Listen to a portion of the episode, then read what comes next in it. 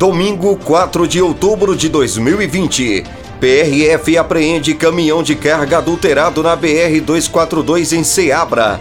Policiais rodoviários federais apreenderam caminhão de carga adulterado quando realizavam fiscalização em frente à unidade operacional da PRF no quilômetro 408 da BR-242 em Ceabra, na Chapada Diamantina.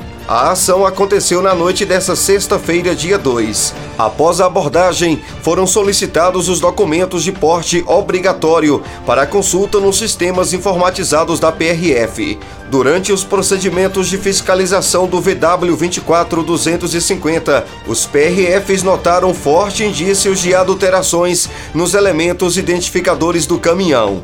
Dadas as circunstâncias, a ocorrência foi encaminhada para a Polícia Civil de Ceabra pelo crime previsto no artigo 311 do Código Penal, a adulteração de sinal identificador de veículo automotor. O combate às fraudes veiculares é uma das áreas de atuação ordinária da PRF e ações pontuais são realizadas sempre que se constata uma maior incidência desse tipo de crime em determinadas regiões do país.